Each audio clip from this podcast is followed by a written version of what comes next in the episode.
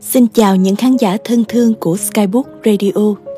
Đây là chương trình được phát sóng vào mỗi thứ ba, thứ năm, thứ bảy hàng tuần, nơi chia sẻ những câu chuyện, những tâm tư và đặc biệt là những trang sách hay tới bạn. Bạn thân mến, có bao giờ bạn băn khoăn tự hỏi hạnh phúc là gì hay chưa? Là những điều rất đổi bình dị gần gũi hay thật lớn lao xa vời? Đây cũng chính là câu hỏi dẫn dắt chúng ta đi xuyên suốt câu chuyện. Tôi lại mơ thấy giấc mơ ấy, cuốn sách của tác giả Yoru Sumino, một tiểu thuyết gia người Nhật nổi tiếng với cuốn tiểu thuyết đầu tay Tôi muốn ăn tụy của cậu.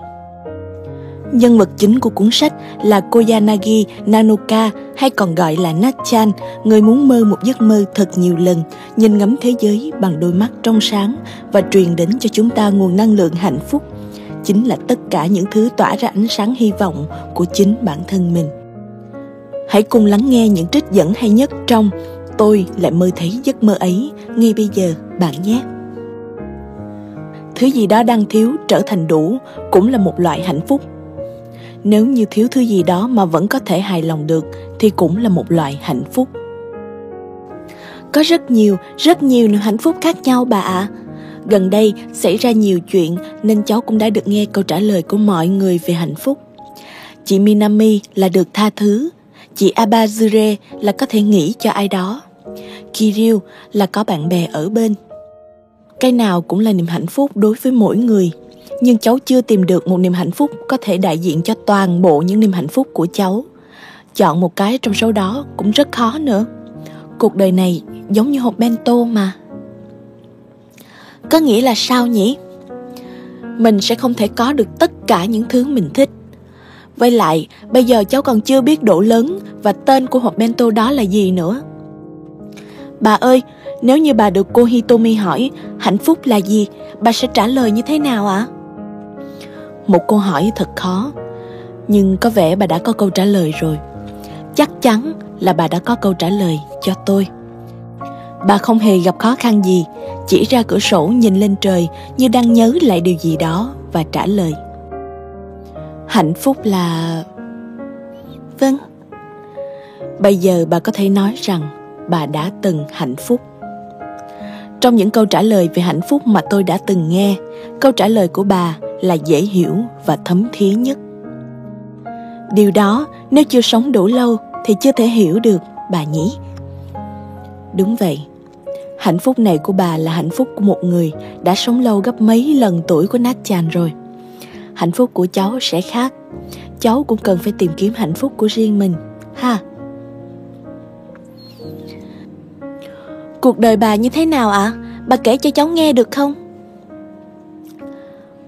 Bà đã từ một đứa trẻ trở thành một người lớn, rồi trở thành một bà già. Đã làm những điều mình thích đã đi hết cuộc đời này với những người mình yêu quý. Tôi có chút chán nản. Ừ, một cuộc đời bình thường. Bà đã sống một cuộc đời hạnh phúc bình thường như vậy đấy.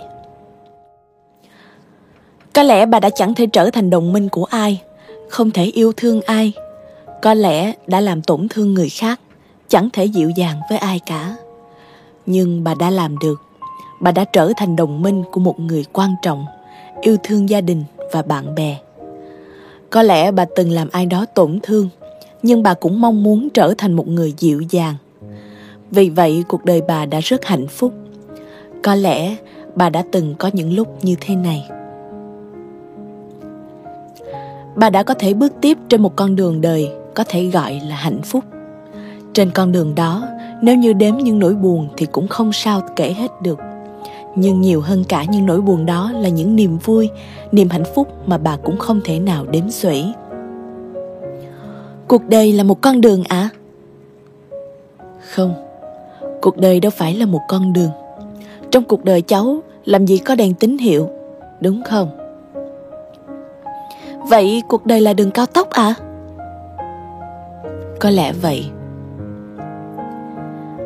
Bà cũng đã có một cuộc đời tràn ngập hạnh phúc, giống như nát chàn vậy. Không còn gì phải suy nghĩ nữa. Thế mà ông trời còn ban cho bà một phần thưởng cuối cùng. Bà không thể nào hạnh phúc hơn được nữa. Trời đã cho bà cái gì ạ? Để bà gặp được nát chàn đó 7. Tôi rất đổi vui mừng bởi vì tôi đã trở thành một trong những niềm hạnh phúc của bà. Tôi đã góp phần hoàn thiện niềm hạnh phúc của bà và tôi biết rằng bà tuyệt đối sẽ không nói dối. Hạnh phúc tức là bản thân mình cảm thấy hân hoan, vui vẻ, đối xử tốt với những người quan trọng, quý trọng chính bản thân mình và có thể tự do quyết định hành động và lời nói của mình. Hạnh phúc không phải là những điều ta đã làm, mà là những điều ta đã lựa chọn bắt tay vào làm, kể từ bây giờ. Cuộc đời con người cũng giống như pudding ấy chị nhỉ? Là sao cơ? Chỉ có vị ngọt thì cũng đủ ngon rồi, nhưng có những người lại thích cả vị đắng nữa. Đúng vậy. 10. Hiểu được những điều mình chưa hiểu là rất quan trọng đó. Đáng sợ nhất là không hiểu mà cứ tưởng là mình hiểu ấy. 11 Cứ buồn mãi như thế thì không được đâu. Cuộc đời giống như một suất cơm vậy đó. Cho dù không có món mình thích Ta vẫn phải ăn hết bữa cơm còn gì.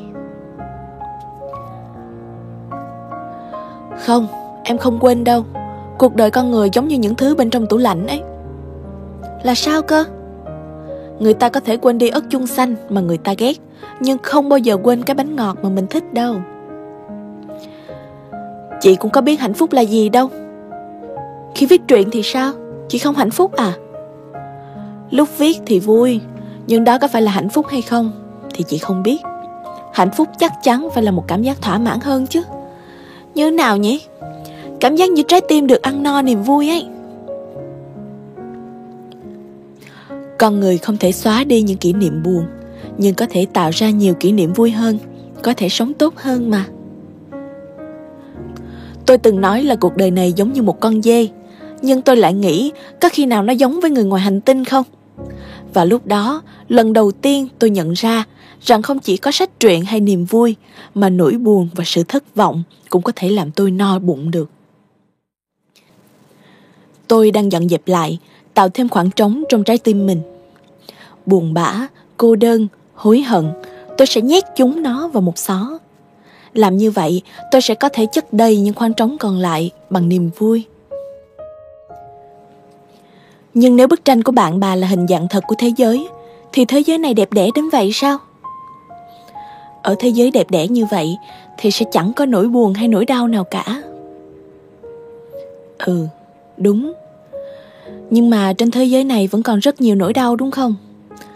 Đúng ra những thứ đó không được tồn tại trên thế giới này. Những người vẽ tranh biết điều đó mà. Nên nỗi buồn và nỗi đau mà họ cảm nhận còn buồn và đau hơn chúng ta rất nhiều. Dù không như vậy thì con người ta cũng thường lưu lại những điều xấu trong tim hơn là những điều tốt. Cuộc sống này giống như người chạy đầu tiên trong môn chạy tiếp sức ấy nếu như mình không chuyển động thì sẽ không thể bắt đầu một cái gì cả sau này còn vô vàng cuộc gặp gỡ tuyệt vời hơn chị rất rất nhiều đang đợi em đó. Nếu em không từ bỏ việc yêu quý một ai đó, chắc chắn hạnh phúc sẽ đến với em.